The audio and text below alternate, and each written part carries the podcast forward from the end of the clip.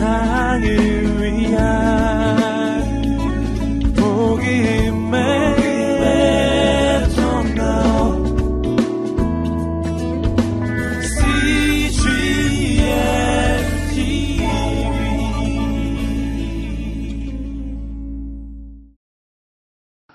어, 이번 달에는요, 저희가 약속의 사람들이라고 하는 주제를 가지고 한 달 동안 우리가 말씀을 나누고 함께 기도하게 되었습니다. 어, 한번 우리 들어오실 때 받은 우리 책갈피 한번 보시겠습니까? 꼭 가지고 다니시면서 아, 말씀도 기억하고 매주 매주 주제를 함께 보았으면 좋겠습니다. 약속의 사람들이라고 하는 주제를 가지고 진행됐는데 한 달 동안 아브라함, 모세, 또 갈렙, 이네 사람의 인물 그 인생 가운데 약속을 주시고 그 약속을 이루셨던 하나님을 우리가 함께 만나게 될 것입니다. 우리 거기에 적혀 있는 글을 함께 한번 읽어보시겠습니다. 시작. 우리는 모두 약속의 사람들입니다. 좌절과 낙심과 방황이 있었지만 그럼에도 하나님의 약속은 우리 인생을 향해 여전히 지속되고 있습니다. 우리 삶의 광야와 기근과 폭풍 속에서도 그분의 불기둥과 구름기둥은 우리의 삶을 견인하고 있습니다. 전진과 도전의 길목에서 은혜를 망각하지 마십시오. 은혜의 섭리 아래 우리는 여전히 약속의 여정을 걷고 있습니다. 말씀의 골짜기를 따라 약속의 봉우리에 올라가 승리와 축복의 땅을 바라보십시오. 보이는 대로 보는 데에서 머물지 말고 약속의 근거에서 바라보십시오. 은혜의 의지에서 바라보십시오. 그때 여러분은 하나님께서 행하시는 놀라운 일을 보게 될 것입니다. 보라 하나님 구원을 보라 약속의 성취를 아멘. 하나님 이루어 가실 놀라운 역사를 기대하고 소망합니다. 어, 하나님께서 역사하시는 그 역사하심을 여러 가지 단어로 표현할 수 있지만 그 가운데 굉장히 중요한 한 가지 단어가 바로 약속입니다. 하나님은 약속을 하시고 그 약속을 이루시는 분이시기 때문입니다. 하나님의 약속은 이루어질 것입니다. 어, 약속에 대해서 조금 생각해 보다 보니까 아, 그제 인생에서 아, 약속 하니까 한 가지 에피소드가 떠오르더라고요. 어, 그, 뭐 자주 있는 일은 아니었는데요. 제가 어, 처음으로 소개팅을 했던 것이 고등학교 2학년 때였습니다. 근데 어, 이건 제가 사실은 정말 거의 얘기하지 않는 것인데 오늘 갑자기 생각이 나서 한번 어, 말씀을 드리는 거예요. 고등학교 2학년 때였어요. 물론 저는 뭐, 그, 소개팅을 즐기는 고등학생은 아니었습니다. 혹시 오해하실까봐.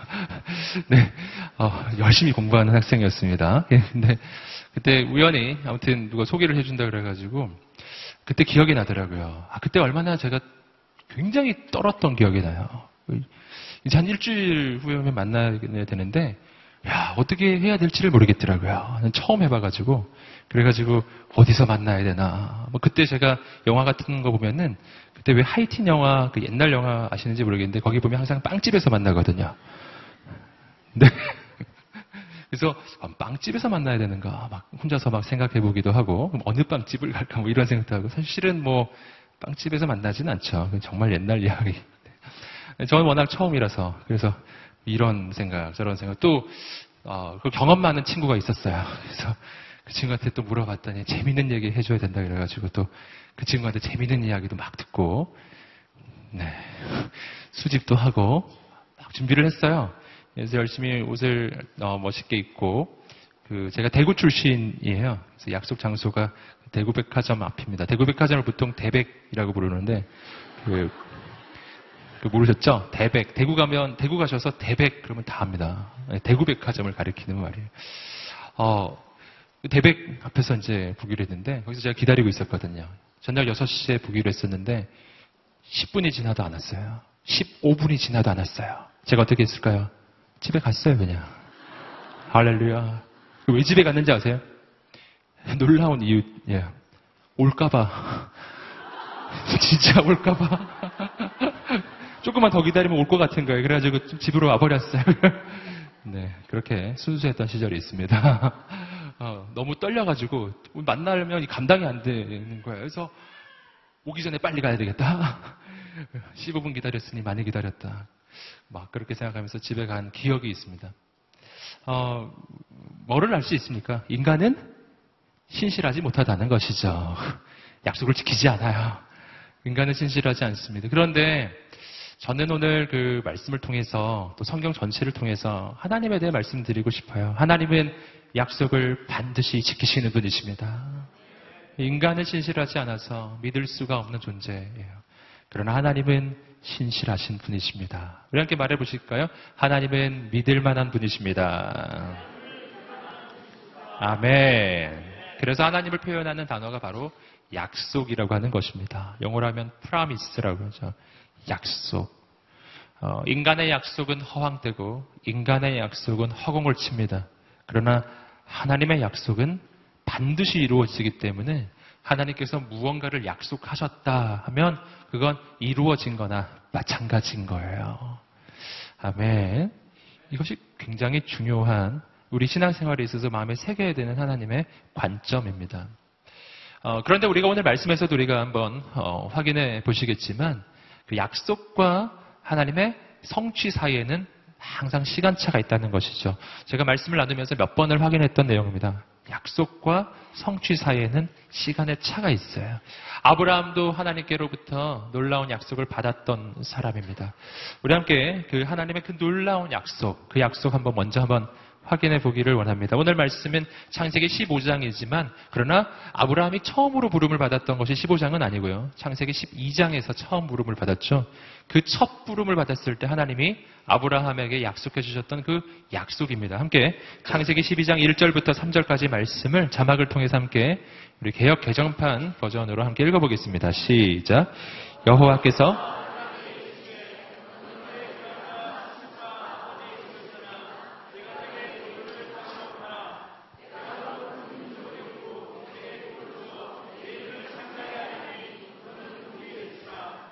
너를 축복하는 자에게는 내가 복을 내리고 너를 저주하는 자에게는 내가 저주하리니 땅의 모든 족속이 너로 말미암아 복을 얻을 것이니라 하신지라. 아멘. 바로 이 약속이에요. 창세기 12장 1절부터 3절까지의 말씀. 이 말씀을 가지고 이 화요 성령 집회에서 우리가 함께 말씀을 은혜를 나눈 적도 있습니다. 이 말씀은 정말 정말 성경 전체에서 가장 중요한 말씀 가운데 하나입니다. 왜냐하면 아브라함이라고 하는 이 인물은 그 개인의 의미도 있지만 그러나 그 개인의 의미를 넘어서는 아주 상징적 의미를 가지고 있는 인물이기 때문이에요. 아브라함은 혈통적으로는 이스라엘 민족의 조상입니다. 아브라함의 자손에서 이스라엘 민족이 탄생하는 거예요.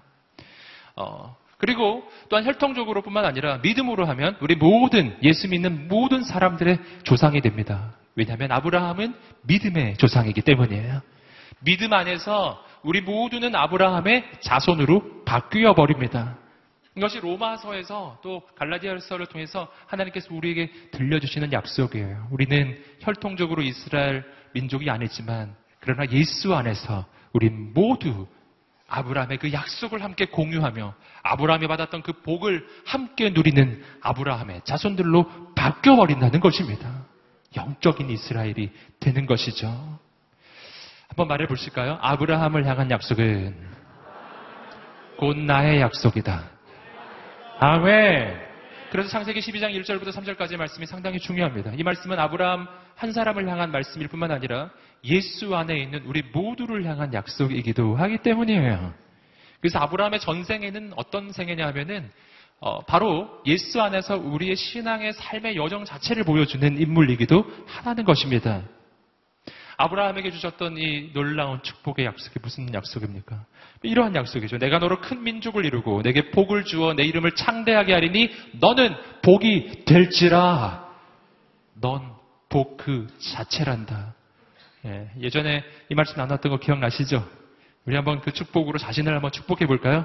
가슴에 손을 얹고 한번 외쳐보겠습니다. 나는 복덩어리야. 아멘. 할렐루야.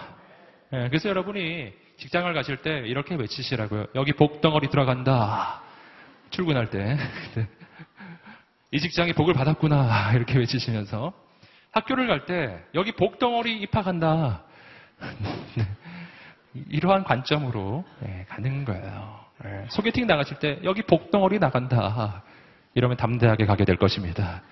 예, 저는 도망갔지만 도망가지 않는 인생이 될 것입니다. 여러분, 아, 하나님 안에서 하나님은 우리에게 약속을 해주세요. 넌 복덩어리 그 자체란다. 넌 복이 될지라. 아멘. 너의 인생이 복덩어리가 되니 너를 만나는 사람은 복을 받는 것이고 너가 가는 그 지역이 복을 받고 너가 가는 그 직장이 복을 받고 바로 이러한 거거든요. 이것이 바로 아브라함의 축복이에요. 아브라함을 복덩어리로 만들어서 그 아브라함이 가는 곳곳마다 아브라함을 통해서 사람들이 복받게 만드는 것입니다. 그래서 그 창세기 12장 3절 말씀을 보시면 너를 통해서 천하 만민이 복을 얻게 될 것이다. 아멘. 땅의 모든 족속이 너로 말미암아 복을 얻을 것이니라. 바로 이게 아브라함의 축복이거든. 너 혼자 잘 먹고 잘 사는 복이 아닌 것이거든요. 아브라함의 인생이 복을 받을 뿐만 아니라 그 복이 사람들에게 흘러가서 천하 만민을 복받게 만드는 인생이 되는 것 바로 아브라함을 향한 하나님의 약속이었어요. 이 약속이 오늘 우리 인생 가운데 이루어질 것입니다. 아멘. 이것을 믿으세요. 어, 근데 아브라함에게 주셨던 이 축복의 약속에 또 한 가지 핵심 포인트가 있는데 그것은 아브라함 혼자가 아니라 아브라함의 자손을 통해서 그 일이 이루어진다는 것이었습니다. 그래서 아브라함에게 하나님이 약속하신 것이 내가 너로 큰 민족을 이루고 라고 약속해 주셨죠. 넌 민족이 될 것이다. 너를 통해서 천하 만민이 복을 얻게 될 것이다. 즉 아브라함을 통해서 나오는 그 자손을 통해 천하 만민이 복을 얻게 될 것이라는 그 놀라운 약속이었어요. 어, 그런데 문제는 뭐였죠? 아브라함에게는 자식이 없었다는 문제가 있었죠. 이 현실과는 아주 동떨어져 있었습니다. 하나님은 분명 아브라함으로 하여금 민족을 이루어 주시겠다고 했는데 그런데 아브라함에게는 자식이 없으니 어찌 민족이 이루어지겠어요? 민족은커녕 지금 자식 하나가 없는데요. 게다가 이때 아브라함의 나이는 75세였고 바로 아내 사라의 나이는 65세의 나이였어요. 이미 이 임신이 가능한 시기를 이미 지나버린 나이였어요. 이건 지금 당장도 굉장히 어려운 상황이었다라고 하는 것입니다. 바로 이러한 상황 속에서 하나님의 약속은 주어집니다. 근데 계속해서 문제가 발생합니다. 하나님께서 이 약속을 주셨을 때가 아브라함이 75세인데 그냥 1년 지나서 76세 때 아기를 낳았으면 얼마나 좋을 뻔했어요. 근데 그렇지 않다는 사실이에요. 해가 가고 시간이 가고 날이 가는데 약속은 이루어지지 않고 보이는 것은 없고 여전히 자식은 없는 거예요. 오늘 말씀 창세기 15장은 어떤 상황이냐면 바로 그렇게 하나님의 약속은 받았으나 그 약속은 이루어지지 않고 있는 바로 그 삶의 그 불안하고 초조한 현실 속에서 아브라함이 경험했던 이야기입니다. 여러분 이 말씀이 오늘 선포될 때 오늘 우리 역시 불안하고 초조하지 않습니까? 오늘 우리도 하나님의 약속은 있으나 약속은 이루어지지 않는 것만 같고 하나님의 말씀은 있는데 현실은 너무나 다른 거예요. 그래서 마음이 불안해요. 신앙생활을 하기는 하는데 내 인생의 변화가 일어나지가 않으니까요. 언제나 염려가 찾아오는 거예요. 아브라함하고 같은 거죠. 오늘 우리와 동일한 현실을 맞이했던 아브라함. 오늘 그에게 찾아오셨던 하나님이 우리 인생에도 찾아오시기를 소망합니다. 하나님께서 아브라함을 세워주셨습니다. 하나님께서 오늘 우리의 인생도 세워주시기를 간절히 소망합니다. 아멘. 함께 말씀을 차근차근 읽어보시겠는데요. 창세기 15장 1절 말씀을 읽어보시겠습니다. 시작. 그 후 여호와의 말씀이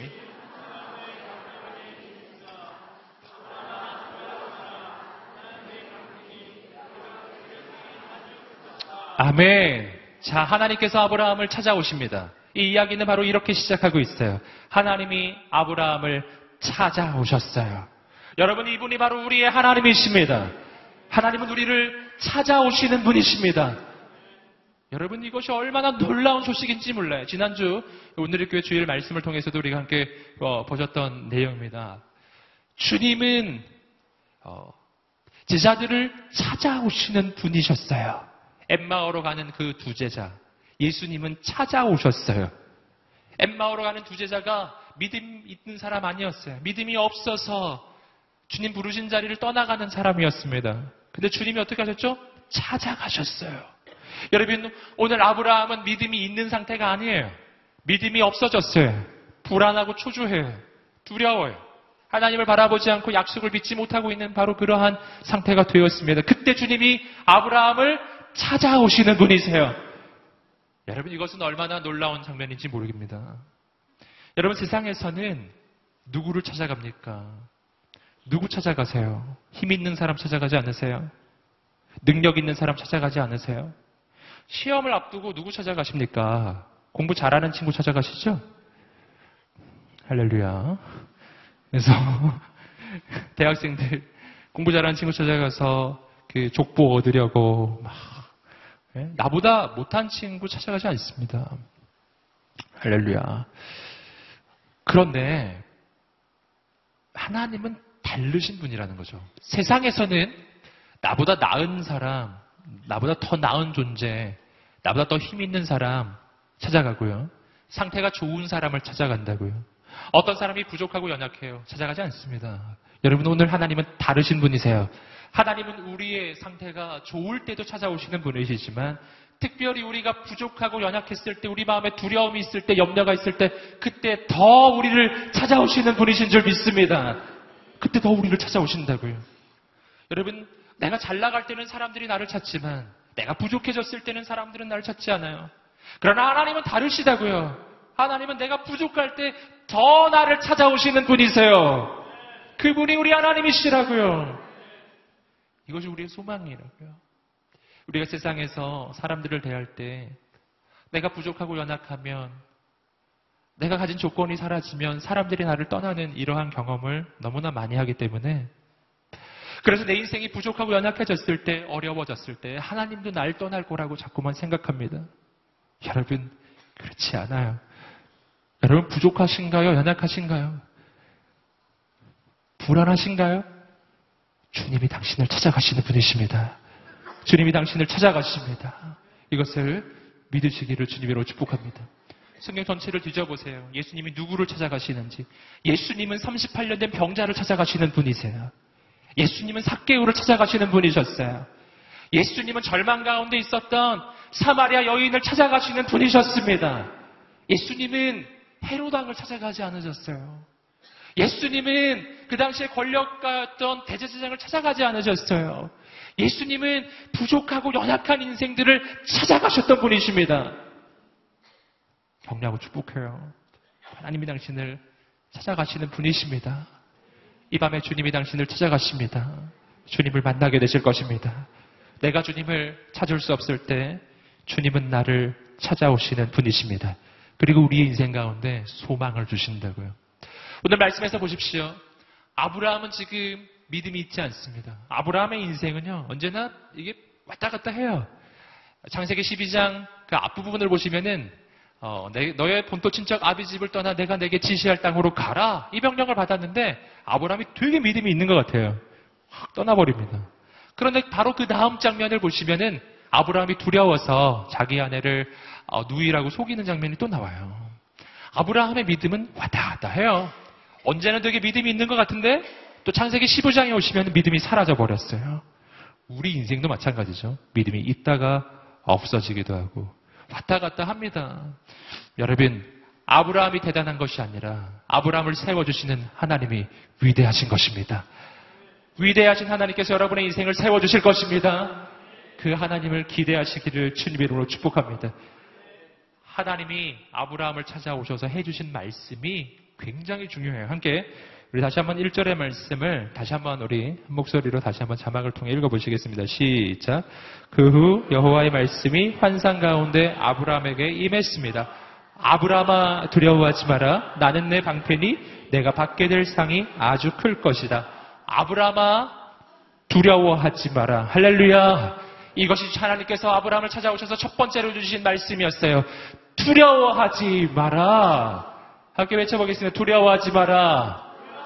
옆 사람에게 한번 선포해 주세요. 두려워하지 마라. 아멘. 이 말씀은 하나님께서 하나님의 사람들을 찾아오셔서 해주신 말씀 가운데 가장 많이 해주신 말씀 가운데 하나예요. 두려워 말라. 내가 너와 함께 함이니라. 두려워 말라. 내가 너와 함께 함이니라. 여호수아에게도 해주셨던 말씀이고요. 예수님께서 제자들에게 많이 해주셨던 말씀을 두려워 말라. 내니 안심하라. 두려워 말라. 세상에서 너희가 환란을 당하나 담대하라. 내가 세상을 이기었노라. 두려워하지 말아라. 여러분, 어, 주님께서 우리에게 들려주시는 말씀을 들으세요. 여기서 우리는 우리 인생의 본질을 발견합니다. 왜 하나님은 이렇게 우리에게 그렇게 자주 두려워하지 말라고 말씀하실까요? 그 까닭은 우리가 많이 두려워하기 때문이에요. 우리는 하나님 없이 홀로 있으면요. 두려울 수밖에 없는 존재예요. 내 상황이 어려워서 두려운 게 아니라요. 실은 하나님이 없어서 두려운 것입니다. 두려움이 어디서 오는지를 분명히 보아야 해요. 두려움이란 나의 삶의 현실에서 오는 것이 아니에요. 두려움이란 하나님을 믿지 못하는 그 불신앙에서 오는 것입니다. 두려움이란 어디서 오는 것인가? 그것은 하나님 없는 인생의 본질이에요. 하나님이 없는 인생은 세상 모든 것이 두려울 수밖에 없어요. 나는 내 인생을 책임질 수가 없기 때문입니다. 여러분, 그러한 인생에게 하나님이 해주, 오셔서 해주신 말씀, 뭐라고요? 두려워하지 마라. 근데 여기서 우리는 이 부분을 조금 더 묵상해 볼 필요가 있습니다. 왜냐하면 하나님께서 두려워하는 아브라함에게 찾아오셔서 해주신 이 조치가 실은 이거 하나뿐이었기 때문이에요. 아브라함이 지금 두려워하고 있습니다. 뭐 때문에 두려워하고 있죠? 하나님의 약속은 있으나 이루어지지 않는 이 현실 때문에. 나이는 들어가고 있어요. 나이는 계속 들어갑니다. 그런데, 할렐루야. 자식은 없는 거예요. 하나님은 네, 어, 자식이 자식은 있는 있는데 아브라함은 자식이 없었거든요. 자식이 없는 거예요. 그래서 마음이 두려운 거예요. 현실에서 오는 두려움이었죠. 자, 자식이 없어서 두려워하는 아브라함에게 하나님이 오셔서 해주셔야 하는 조치가 뭔가요? 자식을 주셔야죠. 그죠? 그래야 두려움이 사라질 것 같지 않으세요? 이것 때문에 두려웠으니까요. 그런데 오늘 말씀을 보니까 뭐라고 돼 있죠? 하나님은 아브라함에게 찾아오셔서 자식을 주시지 않으셨어요. 아직 자식 얻으려면 멀었어요. 한참 더 지나가야 돼요. 몇 장 더 넘겨야 됩니다, 여러분. 여러분, 자식을 주지 않으시고요. 하나님이 뭘 해주셨죠? 함께 말해보시겠습니다. 말씀해 주셨다. 할렐루야. 뭐 해주셨다고요? 말씀해 주셨다고. 말만 해주셨어요. 하나님 지금 말밖에 안 하고 계세요. 뭐라고? 막 나 너무 두려워하고 있는데 하나님이 찾아오셔서 두려워하지 말아라. 끝! 그게 끝이었어요. 두려워하지 말아라. 실제적 조치는 없었습니다. 여러분, 창세기 15장을 아무리 읽어보세요. 하나님이 진짜 실제적으로 아브라함의 인생에 해주신 일은 없었어요. 말밖에 안 해주셨다고요. 우리 마음에 좀 의문이 생기지 않으세요? 왜 하나님은 조치를 취하지 않으시는가? 왜 하나님은 조치를 취하지 않으시고 말만 하시는가? 하나님 말뿐이시네. 이런 의심이 들지 않으세요? 제가 오늘 답을 해드리고 싶습니다. 여러분, 하나님은 말씀만 하시면 되는 분이세요. 할렐루야. 하나님은 왜 말밖에 안 하실까요? 왜냐하면 하나님은 말만 하면 되시는 분이시거든요. 그분의 말씀은 선포되면 현실이 되시는 분이세요. 그분이 한마디 말씀을 하면 그 말씀은 이루어지는 분이세요. 그러니까 그분은 원래 말씀만 하시면 되는 분이세요. 신약 성경에서 예수님을 진정으로 알고 있었던 백부장의 고백 아시죠? 주여! 우리 집까지 오실 필요 없습니다. 말씀만 하옵소서. 그 말씀이 이루어질 줄 믿습니다. 할렐루야. 아주 중요한 영적인 교훈을 우리가 말씀에서 발견합니다. 하나님은 아브라함에게 찾아오셔서 두려워 말라라고 하는 말씀밖에 안 해주세요. 왜냐하면 그 말씀이면 충분하기 때문에요. 함께 따라해 보시겠습니다. 하나님의 말씀이면 충분하다. 아멘. 실제적 조치가 필요한가요? 아니에요. 왜냐하면 하나님의 말씀은 그 말씀을 믿는 순간 내 인생의 현실이 됩니다. 창세기 1장을 늘 기억하세요. 하나님께서 말씀하셨어요. 빛이 있으라. 어떻게 됐죠? 빛이 있었어요. 말씀만 하면 되는 거라고요. 여러분, 물과 물이 나누어져서 궁창이 생겨라. 하나님 말씀밖에 안 하셨다니까요. 그러나 그 말씀대로 현실은 변화되는 것입니다. 여러분, 물과 흙이 나누어져서 땅과 바다가 될지어다. 하나님 말씀해 주셨어요. 말씀대로 됩니다.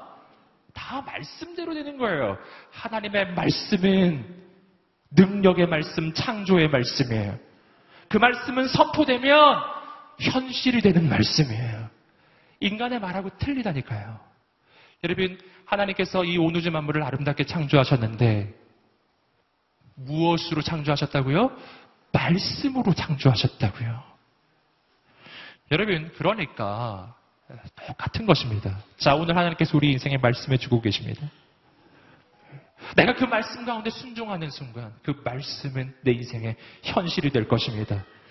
다시 뒤집어서 말하면 이런 거예요. 왜 창세기 1장에서 온 천지 만물은 하나님께서 말씀만 하시면 그 말씀 따라서 이 온 천지 만물이 이렇게 아름답게 창조가 되는데 왜 우리의 인생에는 하나님이 그렇게 많이 말씀해 주셨음에도 불구하고 내 인생에는 변화가 안 일어나냐는 것이죠. 차이가 뭔가요? 무슨 차이죠?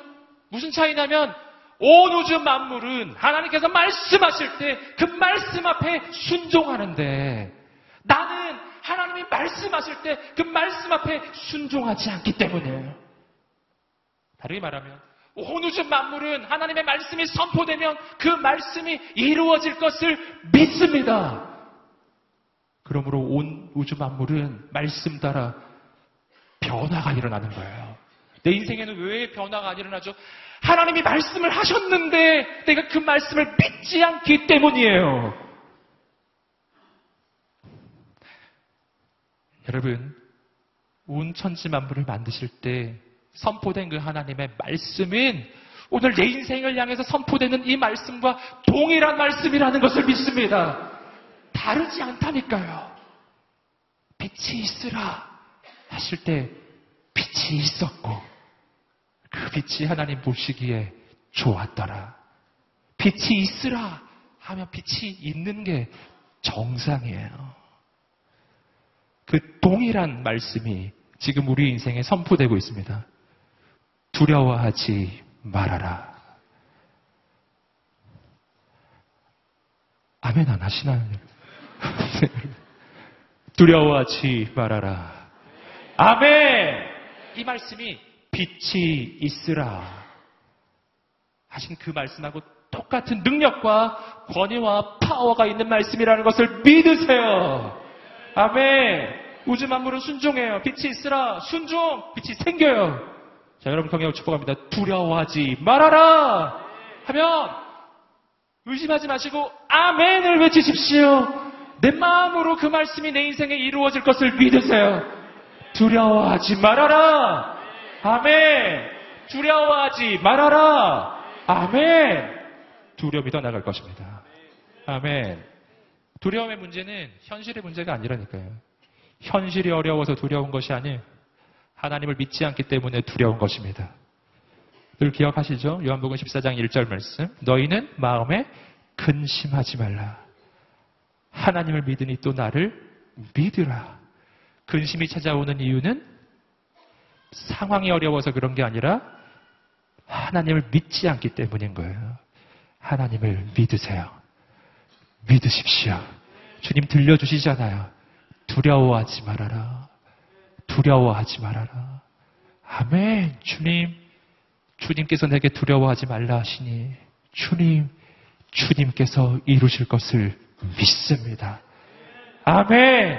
현실을 바라보지 않고 두려워하지 말라 말씀하시는 주의 음성을 듣겠습니다. 우리에게 이러한 믿음과 순종의 결단이 일어나기 시작할 때 우리 마음 가운데서 두려움이 떠나가기 시작할 것입니다. 주님께서 우리에게 해주실 수 있는 최고의 일은 말씀해 주시는 것이에요. 그 말씀은 이미 선포되고 있습니다. 다시 한번 외쳐보겠습니다. 두려워하지 말아라. 아멘. 옆 사람에게 선포해 주겠습니다. 두려워하지 마십시오. 두려워하지 마십시오. 아멘. 하나님의 사람은 두려워하지 않아요. 하나님의 사람은 언제나 사자같이 담대한 하나님의 사람들입니다. 하나님께서 놀라운 일을 이루실 것입니다. 여기서 우리가 또 한 가지 중요한 사실을 발견할 수 있습니다. 그것은 우리 인생이 이런 인생이 되어야 한다는 거예요. 함께 따라해 보시겠습니다. 상황에 반응하지 말고 말씀에 반응하라. 상황에 반응하는 인생이 있고 말씀에 반응하는 인생이 있어요. 오늘 주님이 해주시는 말씀이 그겁니다. 두려워하지 말아라. 말씀이 들려오고 있어요. 상황은 어떤 상황이죠? 나이는 들어가고 아이는 없어요. 이건 도저히 약속이 이루어질 상황이 아닌 거예요. 현실이에요. 현실을 바라보면 두려움이 밀려오기 시작해요. 상황에 반응하면 두려움이 밀려와요. 그러나 말씀이 들려옵니다. 두려워하지 말아라. 할렐루야. 너에게서 약속의 자식이 태어날 것이다. 할렐루야. 상황이 아니라 하나님의 말씀에 반응하십시오. 아멘. 반대로 하지 마시라고요. 말씀에는 반응하지 않는데 늘 상황에 반응하는 인생이 있어요. 늘 일희일비하죠. 늘 인생이 널뛰게요. 기분이 좋았다 나빴다, 좋았다 나빴다. 예, 조울증처럼 너무 기뻐했다가 너무 슬퍼했다가 왔다 갔다 하는 거예요. 왜냐하면 상황은 늘 왔다 갔다 하기 때문에 상황에 반응하면 인생은 흔들립니다. 말씀에 반응하십시오. 인생이 견고하게 설 것입니다. 상황은 흔들리지만 말씀은 영원합니다. 주님의 말씀 위에 서는 인생이 되시기를 주님으로 축복합니다. 여러분 상황 따라 흔들리면 아, 인생은 두렵습니다. 말씀을 붙잡으십시오. 그러면 상황을 다스리게 될 것입니다. 주님께서 도 말씀해 주셨어요. 주님께서 이렇게 말씀해 주시죠. 창세기 15장 1절 말씀을 보시면 또 하나님이 해주신 말씀은 이것입니다. 아브라함아 두려워하지 마라. 나는 내 방패요. 할렐루야. 나는 내 방패라고 말씀해 주고 계십니다. 여러분, 어, 이것이 오늘 말씀에서 이야기해 주는 두 번째 중요한 영적인 요소입니다. 나는 내 방패요. 여러분, 하나님은 나의 방패가 되십니다. 이게 굉장히 중요한 포인트입니다. 방패는 공격 무기가 아니라 방어 무기입니다. 방어용 무기예요. 하나님은 나의 왜 창이 아니고 하나님은 나의 검이 아니고 왜 나의 방패가 되어 주실까요? 여기서 우리는 우리 인생이 가지고 있는 이 현실의 본질 한 가지를 발견해요. 그건 뭐냐면 나는 공격당하고 있다는 것입니다. 여러분, 예수 믿는 인생도 공격을 당하는 거, 공격을 당할 수가 있다는 거예요.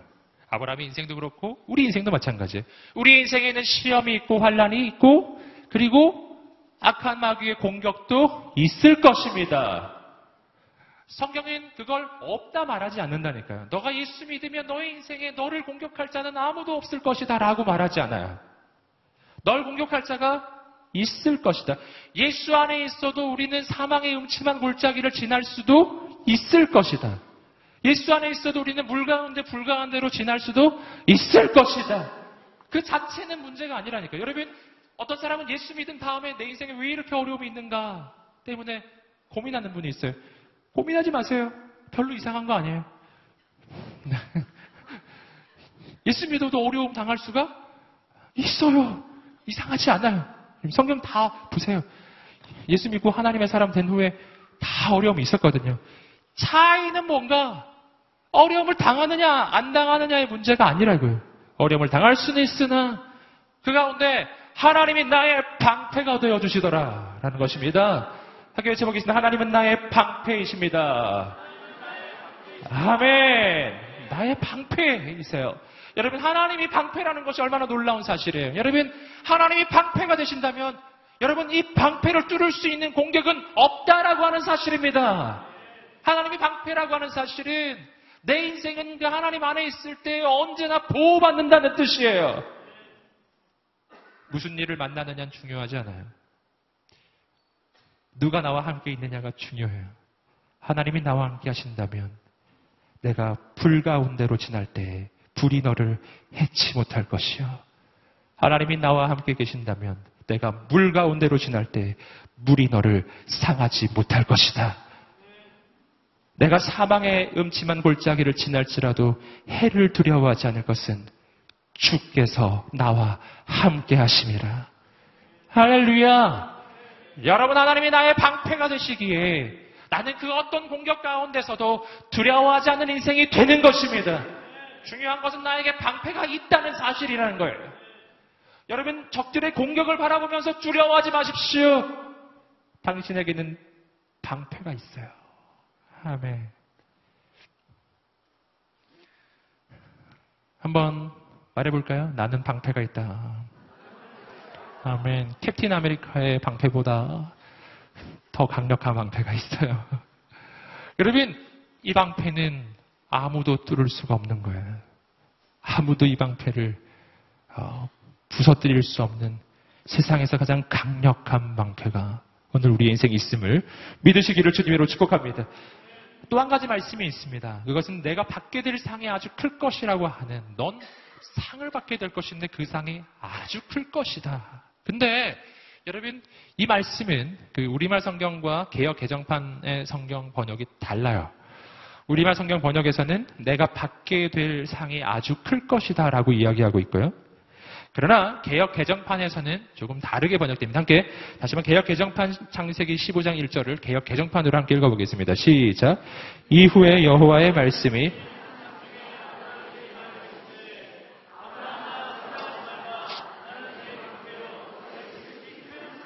아멘. 마지막 부분이 제일 중요한 부분이 함께 외쳐보겠습니다. 너의 지극히 큰 상급이니라. 아멘. 누가? 하나님이. 이것이 다른 점이에요. 우리말 성경에서는 하나님께서 우리에게 상을 주실 것이다 라고 이야기하고 있고요. 개혁 개정판 번역에서는 하나님 그분이 곧 내가 너의 상급이니라 하나님이 나의 상이라고 하는 뜻입니다. 이 두 가지 번역이 있는데 두 가지 번역 중에 어느 쪽이 맞을까 제가 궁금해가지고 좀 찾아봤거든요. 예, 원문을 어, 좀 찾아보고 그랬는데 두 가지 번역이 다 가능하다고 돼 있어요. 하나님은 나에게 상을 주시는 분이시기도 하고 동시에 하나님 그분이 곧 상 그 자체이세요. 함께 외쳐보겠습니다. 하나님은 나의 상급이시다. 아멘. 두 가지 번역이 다 가능하다고 말씀드렸어요. 근데 두 가지 의미가 다 있는 거죠. 하나님은 나에게 상을 주시며 하나님 그분 자신이 곧 나의 상급이에요. 이게 뭐를 의미하는 것이냐면은 내게 만약 하나님이 계시다면 나는 이미 상을 받은 것이라는 사실이죠. 함께 외쳐보겠습니다. 내게 하나님이 계시다면 나는 이미 상을 받은 것이다. 아멘. 하나님이 상급 그 자체시라고요. 근데 우리가 신앙생활을 할 때 이러한 개념을 자꾸만 잊어버려요. 그래서 하나님이 내게 뭘 자꾸 주셔야만 내가 상 받은 거라고 생각하거든요. 내가 돈을 받아야, 내가 권력을 받아야, 내가 명예를 받아야, 세상의 어떤 가치들을 하나님께서 내게 제공해 주실 때만 내가 상을 받은 것이지 그런 것이 없다면 난 상, 상을 받은 게 아니라고 자꾸만 여기거든요. 그래서 내 인생의 조건과 상황을 바라보면서 내가 가진 것이 없으면 하나님이 내게 해준 게 뭐야? 라고 생각한다고요. 하나님이 대체 내게 해준 게 뭐야? 과연 그럴까요? 그렇지 않다니까요. 하나님이 나와 함께 계시다면 그 하나님이 세상에서 가장 크신 분이시라는 것을 믿으시기를 주님으로 축복합니다. 하나님 한 분만 계시면 되는 거예요. 딴 건 필요 없는 것입니다. 왜 그럴까요? 하나님은 온 우주의 주인이시기 때문이에요. 아멘. 할렐루야. 하나님 한 분 계시면 그분으로부터 모든 것이 다 나오는 것입니다. 여러분, 어, 그렇기 때문에 우리는 이러한 찬양을 하는 것이죠. 주님 한 분만으로 나는 만족해. 나의 모든 것 대신 할렐루야. 그거죠. 주님 한 분만으로 나는 만족해. 이 찬양의 고백을 여러분이 꼭 기억하셔야 됩니다. 왜 주님 한 분만으로 만족할까요? 왜 그럴까요? 왜 그럴까요? 주님 한 분만 있으면 왜 만족하는가? 아까도 말씀드렸죠? 주님 안에 모든 것이 들어있기 때문에. 할렐루야. 주님 안에 모든 것이 들어있기 때문에. 예. 어떤 아이가 있습니다. 그 아이에게는 아빠만 있으면 충분한 것입니다. 그 아이의 지갑에 10만 원이 들어있어요. 근데 아빠를 잃었어요. 재앙이죠. 네. 어, 또 다른 아이가 있어요. 그 아이의 주머니는 아무것도 없어요. 그러나 그 아이 옆에는 아빠가 있어요. 할렐루야. 그거면 되는 거예요. 아빠가 없고 10만 원만 있는 아이는 그 10만 원을 다 쓰면 인생이 끝나는 거예요. 그러나 내가 가진 것이 없어도 아빠가 있는 아이는 아빠한테 말하면 돼요. 아빠! 할렐루야. 아빠! 그 한마디 안에 모든 것이 들어있어요. 할렐루야. 아멘.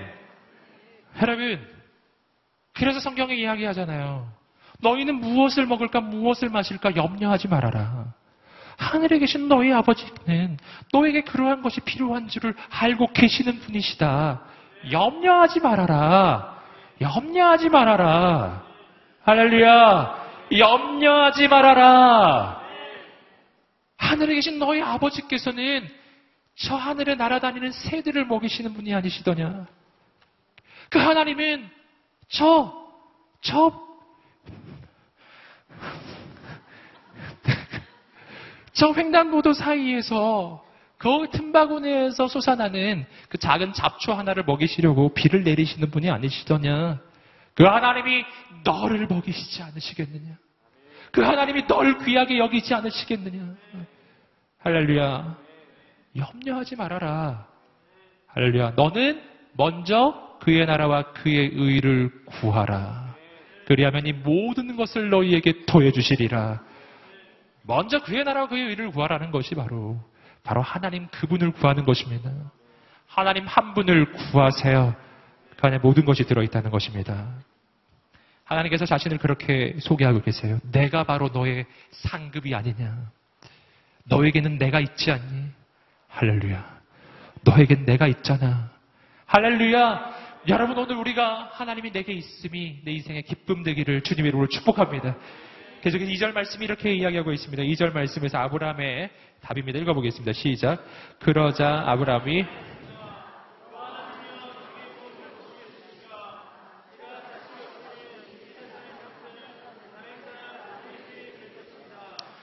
자, 아브라함이 뭐라고 이야기합니까? 아브라함이 믿음의 말을 하고 있지 않죠?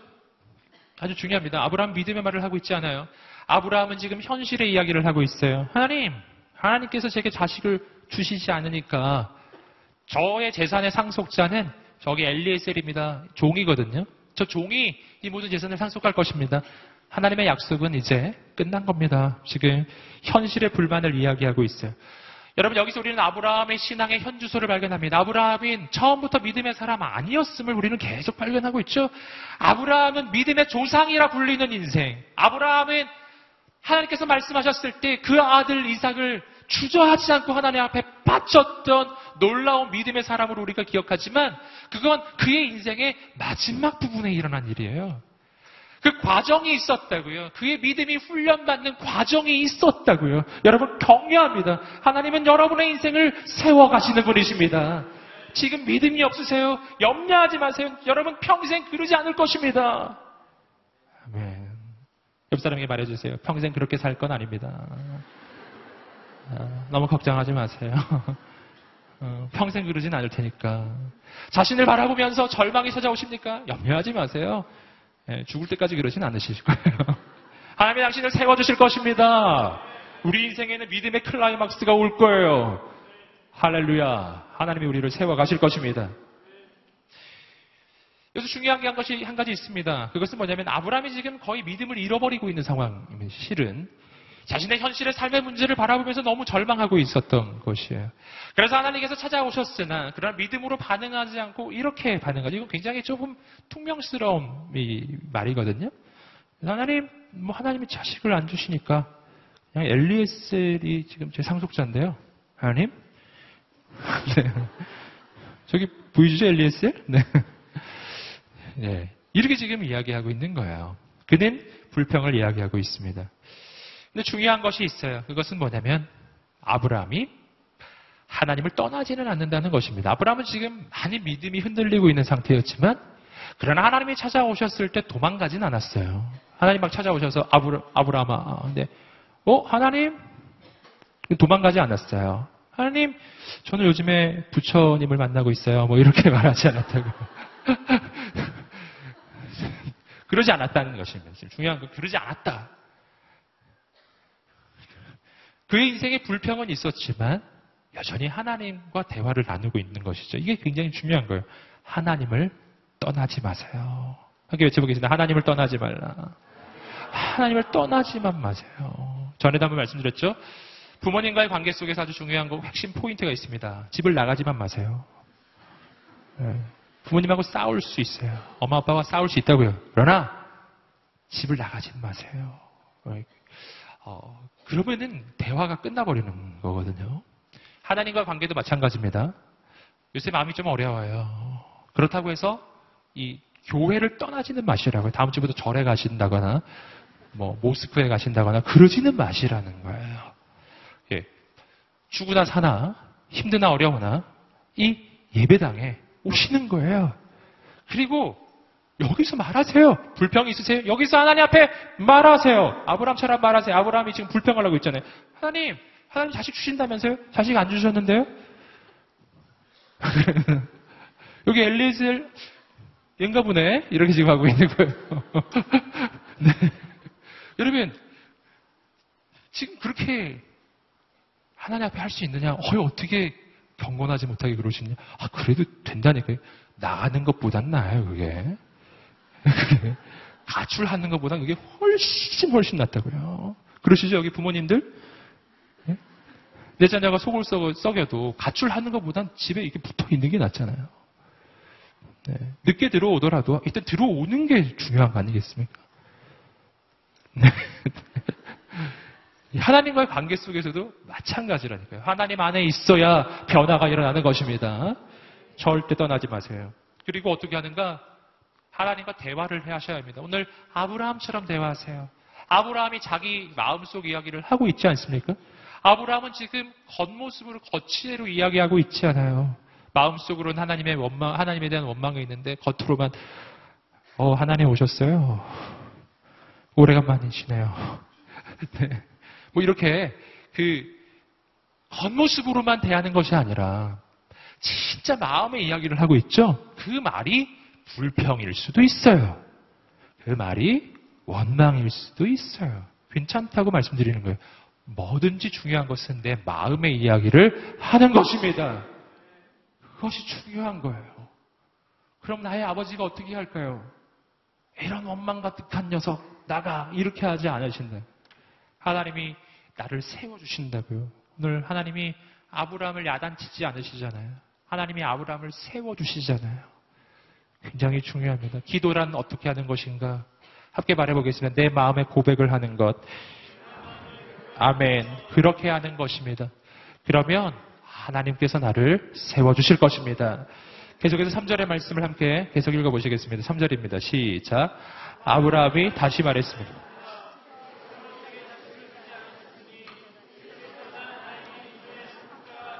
네, 다시 그 이야기를 하고 있죠. 주께서 제게 자식을 주지 않으시니 아, 약속은 해주셔 놓고서 그걸 이루어 주시지 않는군요. 하나님이 내게 자식을 주지 않으시니 그러니 뭐 어쩔 수가 없네요. 우리 집에 있는 종, 이 하인이 저의 상속자가 될 것입니다. 여기서 우리가 아주 중요한 그 사실을 좀 발견해야 합니다. 이게 지금 어, 아브라함이 하는 이야기는 원인과 결과의 형태로 이루어져 있죠. 하나님께서 저에게 자식을 주시지 않고 계십니다. 이것이 원인이죠. 그러니 여기는 엘리에셀, 나의 하인이 내 상속자입니다. 이것이 결과예요. 이 원인과 결과가 서로 말이 된, 되는지를 잘 보세요. 하나님은 자식을 안 주셨어요. 그러니 내 종이 상속자입니다. 이것은 지극히 인간적인 판단이에요. 여러분, 어, 이 말을 다르게 이야기하면 하나님이 내게 자식을 주지 않으시니 하나님의 약속은 깨졌습니다. 이루어지지 않습니다. 그게 나는 현실을 따라갑니다. 이런 이야기예요. 어, 현실을 근거로 해서 하나님을 판단하는 것이죠. 전에도 한번 말씀드렸죠. 우리 인생을 바라보는 관점에 대해서 전에도 한번 말씀드렸는데요. 현실을 기초로 해서 하나님을 판단하면 안 돼요. 오늘 말씀을 좀 다시 한번 좀 적용해 보면 이렇게 표현해 줄 수도 있습니다. 함께 따라해 보시겠습니다. 현실을 근거로 약속을 판단하지 말고 약속을 근거로 현실을 판단하라. 굉장히 중요한 이야기예요. 여러분, 우리가 하나님 안에 있지 않으면 우리는 언제나 현실을 근거로 하나님의 약속을 판단해요. 지금 아브라함과 같은 것입니다. 현실을 바라보니 자식은 없어요. 이 현실을 기초로 약속을 판단해요. 하나님이 분명 자식을 준다 하셨는데 지금 현실은 자식이 없는 현실이에요. 그러니까 하나님의, 하나님은 약속을 안 지키신다는 거예요. 그 약속은 거짓말이라고 판단하는 것입니다. 인간적인 관점에서는 이렇게 생각하는 게 맞는 것처럼 보이나 그러나 하나님의 관점에서는 아니라는 것입니다. 그 관점이 바뀌어야 해요. 현실을 기초로 약속을 판단하는 것이 아니라 약속을 기초로 현실을 판단하는 거예요. 지금 현실은 자식이 없는 현실이에요. 그러나 하나님의 약속은 뭐죠? 하나님의 약, 자식을 주신다는 약속이고 그 자식을 통해서 천하 만민이 복을 얻게 되는 놀라운 일이 일어날 것이라고 하는 약속입니다. 현실과 약속이 충돌하고 있어요. 그럴 때 현실이 아니라 약속을 붙잡으라는 것입니다. 그리고 그 약속을 기초로 해서 내 삶을 바라보아야 해요. 내 삶에 자식이 없으나 그러나 하나님께서 반드시 자식을 주시겠다 약속하셨으니 그러니 지금 비록 지금은 자식이 없으나 이 현실이 영원 무궁하지는 않을 것이다. 하나님께서는 이 모든 과정을 통해서 가장 놀라운 하나님의 역사를 이루시리라. 지금 현실은 자식이 없으나 이것은 결말이 아니라 하나님의 뜻이 이루어지는 과정이다. 라고 하는 관점이죠. 여러분, 하나님의 약속을 붙잡으세요. 그 약속을 기초로 해서 인생을 바라보십시오. 약속이 이루어질 것입니다. 약속을 붙잡고 현실을 다스리는 인생이 되시기를 주님의 이름으로 축복합니다. 오늘 아브라함이 그렇게 하지를 못하더라는 것입니다. 그때 하나님께서 다시 한번 확인해 주셨어요. 함께 4절 말씀을 읽어 보시겠습니다. 시작. 그러자 여호와의 말씀이 그에게 임해 말씀하셨습니다. 그는 내 상속자가 되지 않을 것이다. 오직 내 몸에서 나온 사람이 내 상속자가 될 것이다. 할렐루야. 그는 너의 상속자가 아니다. 바로 너의 몸에서 나온 아들. 너와 너의 아내를 통해서 나오는 그 자식이 바로 너의 상속자가 될 것이다. 하나님은 다시 한번 약속을 확인해 주셨습니다. 그가 아니란다. 여러분, 여기서 아주 중요한 사실을 우리는 발견합니다. 하나님은 비전을 다시 확인해 주셨습니다. 그러나 더 중요한 사실은 그 비전이 이루어지는 방법은 말씀해 주지 않으셨다는 사실이에요. 이 부분이 우리가 신앙생활을 할 때 아주 어려운 부분 중에 하나입니다. 왜냐하면 하나님은 우리에게 언제나 비전을 말씀해 주시는데 약, 그 방법은 말씀 안 해주실 때가 많아요. 이거는 성경에 나오는 모든 하나님의 사람에게 있어서 거의 동일한 현상이죠. 어, 전에도 우리가 함께, 함께 나누셨던 것처럼 여러분 여호수아에게 하나님은 약속의 땅에 들어갈 것이라고 하는 그 약속을 주셨지만 방법은 말해주지 않으셨어요. 약속의 땅에 들어갈 것이고 바로 너에게 그 약속의 땅, 너가 밟는 모든 땅을 내가 너에게 줄 것이라고 약속해 주셨지만 그러나 그 약속이 이루어지기까지 과정에는 험난한 과정이 있었습니다. 요단강을 건너가야 하고요. 여리고성을 무너뜨려야 하고요. 수많은 이방 민족과의 전쟁이 남아 있었습니다. 그러나 하나님께서는 그 모든 것 가운데 어떻게 해야 요단강을 건널 수 있는지, 어떻게 해야 여리고성을 무너뜨릴 수 있는지에 대해서 처음에 말해주지 않으셨어요. 몰랐다니까요. 예. 그냥 넌 저 약속의 땅에 가게 될 것이고 내가 너가 밟는 모든 땅을 너에게 줄 것이다 라고 하는 비전만을 주셨다고요. 그럴 때 여호사가 어떻게 되는가? 하나님, 저는 성격이 좀 확실한 편이에요, 하나님. 그래서 방법을 모르면 전못 갑니다. 일단 모든 방법을 알려주시죠. 그럼 제가 가겠습니다. 라고 여호사가 말하지 않았어요.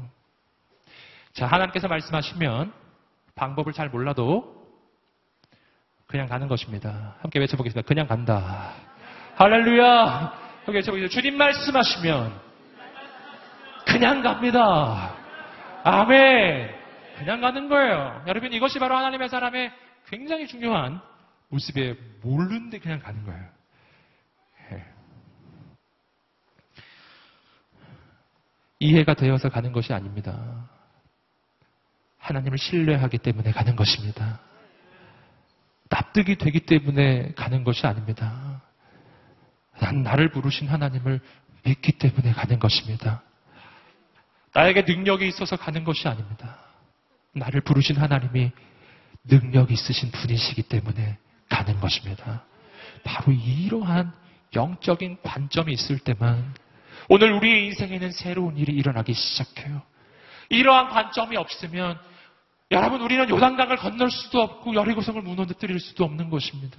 난 다 알고 가야 되겠다. 말도 안 되는 소리라고 전에도 계속 말씀드렸죠. 내가 다 알아야 가겠다. 천만의 말씀이죠. 다 알면 여러분 안 갑니다. 알면 다쳐요, 여러분. 모르기 때문에 가는 것이지. 예. 내가 경험할 일을 전부 다 알- 안다. 엄두가 안 나실 거예요. 음? 사도 바울이 어떻게 그러한 놀라운 생애를 살았죠? 몰랐기 때문에 한 거예요. 다 알았으면 했겠어요? 여러분, 예, 사집에 하나 가만매를 뭐 다섯 번 맞고 돌에 맞고 파선당하고 굶주리고 이거는 실은 다 경험한 후에 하, 내가 이런 걸 경험했습니다. 이렇게 말하는 것이지. 예?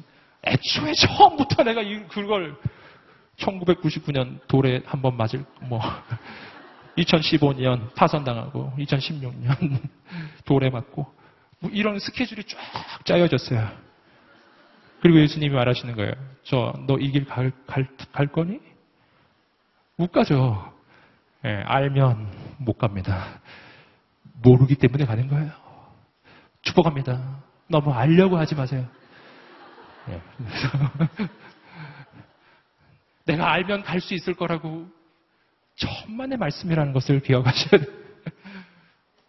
여러분, 어떻게 하나님의 사람들, 성경에 넣은 이 모든 놀라운 사람들이 큰 놀라운 역사를 이룰 수 있었을까요? 몰랐기 때문에 그런 일이 있을 줄 몰랐거든요. 예. 설마 그런 일이 있을리야 하면서 간 거예요. 근데 진짜 그런 일이 일어나요. 그러면 그때 믿음이 성장하는 것입니다. 여러분, 격려하고 축복합니다. 하나님께서 역사하실 것입니다. 할렐루야. 네. 뭐라고 하셨나요? 네. 전 충성 이렇게 하는 줄 알았어요. 너무 축복해요.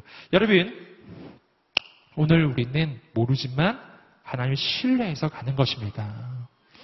아, 함께 외쳐보겠습니다. 나는 잘 모르지만 하나님을 신뢰함으로 나는 갑니다.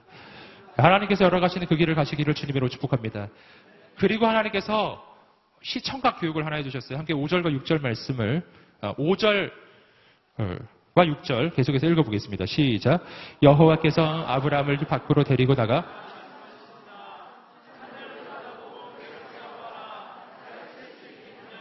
그리고 여호와께서 말씀하셨습니다. 내 자손도 이와 같이 될 것이다.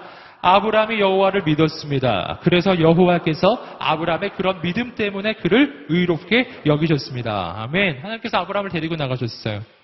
교육을 하나 시켜주셨는데 별을 보여주셨습니다. 아브라함아 저 하늘에 있는 별들을 바라보아라. 하늘의 별들이 너무 많은 거예요. 물론 서울 밤하늘은 별이 좀 없죠. 예. 그렇지만 시골을 가보세요. 제가 여름에 아울리치로 세네갈 갔었거든요. 그, 그 아주 깨끗한 공해가 없는 곳 세네갈에서도 아주 시골 마을에서 밤하늘을 보았는데 진짜 별이 많더라고요. 은하수가 보이더라고요. 제 평생에 그 처음 목미하는가 은하수가 쫙 펼쳐지는데 셀 수 없는 별들이 있더라고요. 아마 그러한 별을 어, 아브라함이 보았을 것입니다. 아브라함이 말했을 거예요. 제가 셀 수가 없습니다. 하나님께서 말씀해 주신 거예요. 너의 자손이 저 별들처럼 많아질 것이다. 여러분 이것이 바로 믿음의 원리인데요. 믿음의 원리는 바라봄의 원리예요. 함께 바라보시겠습니다. 바라봄의 원리. 믿음은 바라보는 것입니다. 함께 외쳐보겠습니다. 믿음은 바라보는 것입니다. 믿음은 바라보는 거예요. 뭘 바라보는 것이냐면 현실을 바라보는 것이 아니라 하나님의 약속을 바라보는 것입니다. 여러분 삶의 조건을 바라보는 것이 아니라 하나님께서 이루어 가실 미래를 바라보는 것입니다. 믿음은 바라보는 것입니다. 그래서 성경은 이렇게 말합니다. 함께 히브리서 11장 1절과 2절 말씀 우리말 버전으로요. 함께 읽어보겠습니다. 시작. 믿음은 바라는 것들의 실체며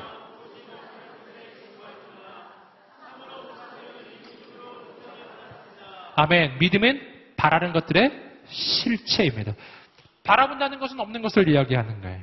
바란다라는 것입니다. 믿음은 바라는 것. 여러분 지금은 없는 것을 바라는 것입니다. 믿음으로 지금 현재 없는 것이지만 그것을 믿음으로 바라보면 그것이 현실이 되더라는 거예요. 믿음은 바라는 것들의 실체입니다. 여러분, 아, 그러므로 하나님의 사람은 눈앞에 있는 것으로 사는 인생이 아닙니다. 지금은 눈에 보이지 않지만 손에 잡히지 않지만 하나님의 약속을 바라보는 거예요. 여러분 그 하나님의 약속을 붙잡고 사는 인생이 되시기를 주님의 이름으로 축복합니다. 꿈꾸는 인생이 되십시오. 바라보는 인생이 되십시오. 현실이 아니라 하나님의 약속을 바라보는 인생이 되십시오. 현실이 아니라 밤하늘의 별을 바라보는 인생이 되십시오. 사람이 아니라 하나님을 바라보는 인생이 되십시오. 꿈꾸고 바라보고 하나님께 기도하고 그것을 믿으면 현실이 될 것입니다. 아멘. 한번 외쳐보겠습니다. 믿음으로 바라보며 현실이 됩니다. 아멘. 그러한 하나님의 사람들이 되시기를 주님의 이름으로 축복합니다. 하나님께서 아브라함을 그렇게 세우고 계세요. 그랬더니 하나님께서 이 아브라함에게 정말 놀라운 것을 놀라운 영적인 원리를 지금 말씀해 주고 계신데요. 함께 다시 한번 6절 말씀을 읽어보겠습니다. 시작. 아브라함이 여호와를 믿었습니다.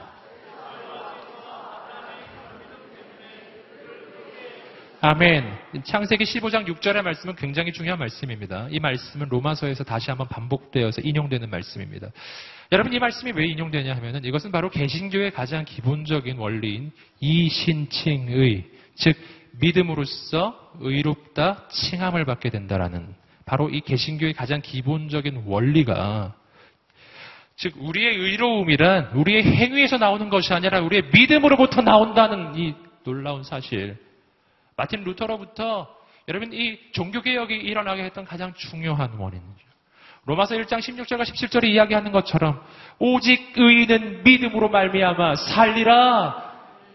우리의 의인은 나의 행위에 있지 않고 나의 믿음에 있다라고 하는 이 놀라운 사실이 여러분 신약 시대에 예수님이 십자가를 지신 후에 신약 시대에 나온 원리가 아니라 율법이 있기 전에 율법은 모세 때부터 있었죠? 율법이 있기 전에 아브라함의 때부터 이미 있었던 원리다라고 하는 것을 보여주는 근거 구절이에요. 할렐루야. 그래서 우리가 그 로마서 말씀에서 사도 바울이 이것을 계속 논증해 가는 내용이 그 이야기거든요. 우리가 믿음으로밖에 의롭게 되는 원리는 없다라는 거예요. 우리는 오직 의, 믿음으로만 의롭게 된다는 거예요. 그 당시 유대인들은 그렇게 생각하지 않았거든요. 그 당시 유대인들은 믿음이 아니라 행위로 의롭게 된다고 생각했죠. 율법을 지키는 인간의 행위로 의롭게 된다고 여겼어요. 그래서 율법의 모든 것을 지켜야 의로워진다고 생각했죠. 여러분 그러나 우리가 잘 아시는 것처럼 율법의 모든 것을 지킬 수 있는 인간은 없어요. 존재하지 않아요. 의인은 없나니 하나도 없고 전부 죄인이에요. 행위로는 의롭다함을 얻을 육체가 없느니라. 행위로는 없습니다. 그래서 하나님께서는 우리가 의롭게 되는 새로운 방법을 주셨는데 그것이 바로 믿음의 방법이에요. 행위의 방법과 믿음의 방법은 어떻게 다른 것인가? 행위는 나의 행위를 의지하는 것이고요. 믿음이란 하나님을 의지하는 것입니다. 나의 행위로는 의롭게 될 수 있는 자는 없어요. 그런 인생은 없어요. 불가능하다는 것이죠. 그래서 율법으로는 의롭다함을 얻을 육체가 없는 거예요. 율법은 우리 인생이 죄인이라는 것을 보여주는 것입니다. 내 인생이 의로워질 수 있는 방법은 내게 있지 않아요. 오늘 말씀처럼이에요. 오늘 하나님께서 아브라함을 의롭다고 인정해 주셨습니다. 왜 의롭다고 인정해 주셨죠? 아브라함이 의롭게 살았기 때문에 의롭다 인정하신 것이 아니라 오늘 말씀을 보세요. 아브라함이 여호와를 믿었습니다. 그래서 여호와께서 아브라함의 그런 믿음 때문에 그를 의롭게 여기셨습니다. 믿음 때문에 의롭게 여기는 거예요. 어떻게 믿음 때문에 의롭게 여기죠? 믿음에서 어떻게 의가 나오는 것입니까? 그 까닭은 뭐냐면은 믿음이란 하나님을 믿는 것이고 이 믿음의 의라고 하는 것은 내가 이루는 의가 아니라 하나님께서 이루어 주시는 의를 이야기하는 거예요. 행위의 의는 내가 성취하는 의이고 믿음의 의는 하나님께서 내게 부여해 주시는 의입니다. 하나님은 어떻게 내게 의를 부여해 주셨죠? 그 방법은 예수 그리스도입니다. 나는 십장, 나는 죄 때문에 죽을 수밖에 없는 존재인데 하나님께서 그의 아들 예수님을 이 땅에 보내주셔서 내가 담당해야 될 그 모든 죄를 그의 아들 예수님께서 다 대신 담당해 주시고 내가 받아야 될 그 모든 죄의 심판을 예수님이 다 대신 받아주심으로 나는 죽을 수밖에 없었는데 주님이 내 모든 죄를 담당해 주셨기 때문에 할렐루야. 그 죄를 없는 것으로 하나님이 인정해 주시는 것입니다. 이것이 바로 하나님께서 내게 부여해 주시는 의예요. 예수님의 십자가에서 주님이 나를 대신해서 그 죄의 대가를 치루어 주셨기 때문에 내가 그분을 믿을 때에 내게 의가 주어지는 것입니다. 하나님을 믿으면 그것이 나의 의가 돼요. 하나님이 내게 주실 그 의가 내 인생에 부어지기 때문입니다. 나의 의가 아니라 하나님의 의라니까요. 여러분, 우리 인생에 믿음이 있게 되기를 주님으로 축복합니다. 오직 의인은 믿음으로만 사는 것입니다. 내가 의롭게 되는 것은 것도 믿음으로고요. 내가 이 땅을 살아갈 때 능력도 오직 믿음에서 나오는 것입니다. 하나님의 약속을 붙잡으시기를 주님으로 축복합니다. 하나님께서 아브라함에게 다시 한번 마지막으로 약속을 해주십니다. 7절 말씀을 마지막으로 읽어보겠습니다. 시작. 그리고 여호와께서 그에게 말씀하셨습니다.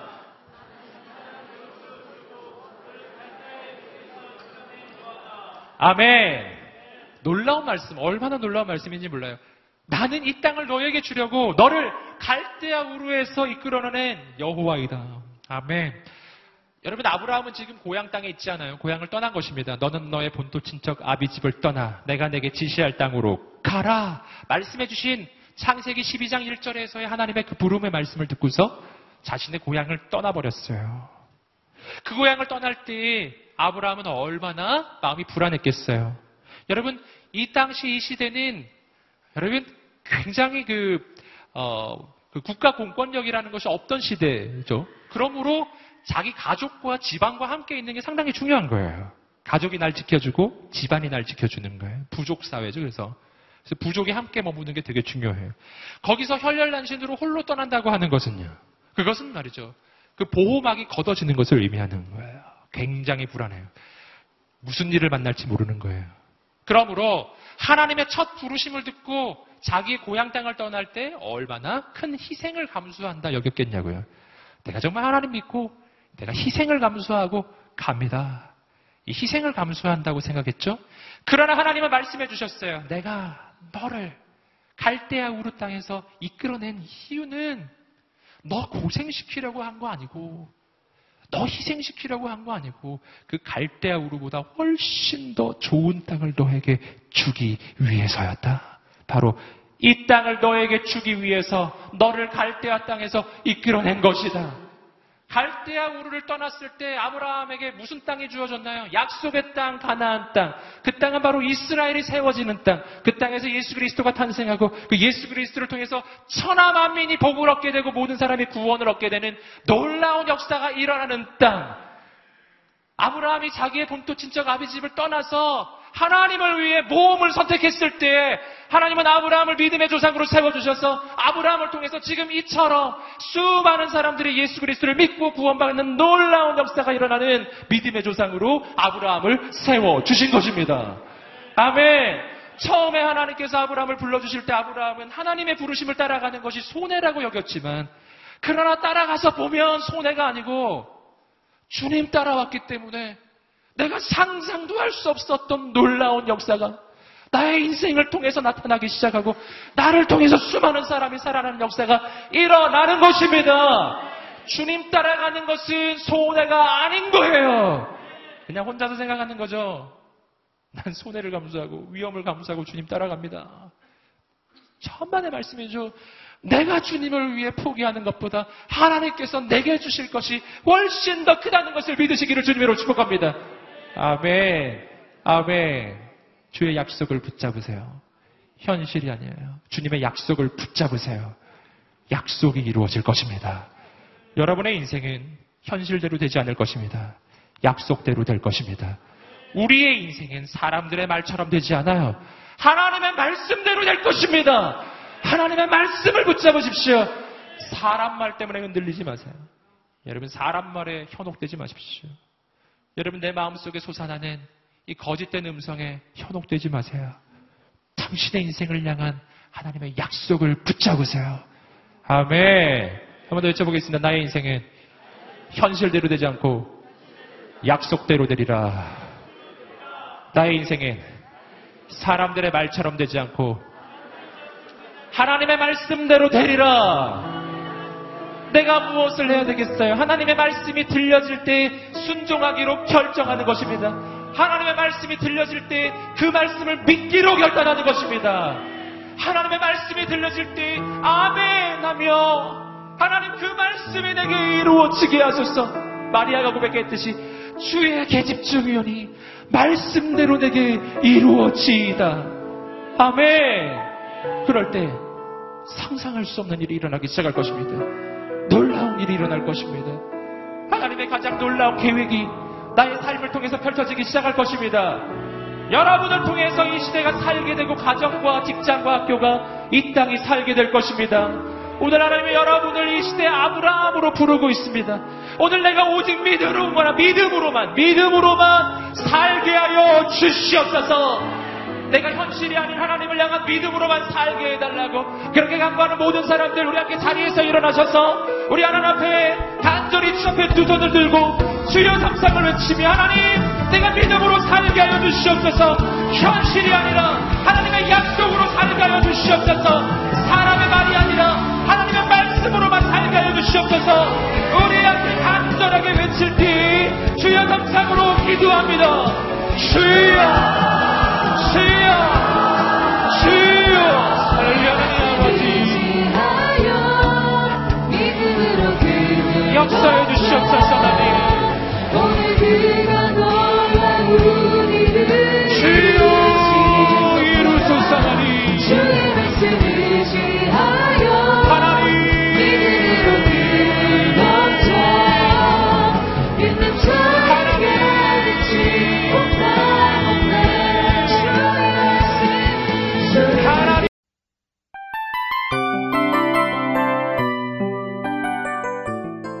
이 프로그램은 청취자 여러분의 소중한 후원으로 제작됩니다.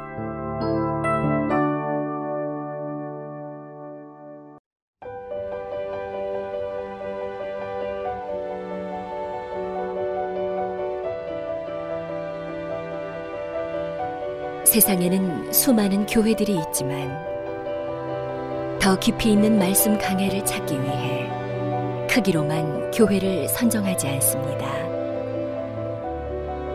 보다 좋은 영적 콘텐츠를 더 많이 나누기 위해 방송비를 받지 않습니다. 1년 365일 복음만 전하고 싶어서 우리는 광고를 하지 않습니다. 온누리의 복음을 땅끝까지 CGN TV와 함께 땅끝 선교사가 되주세요.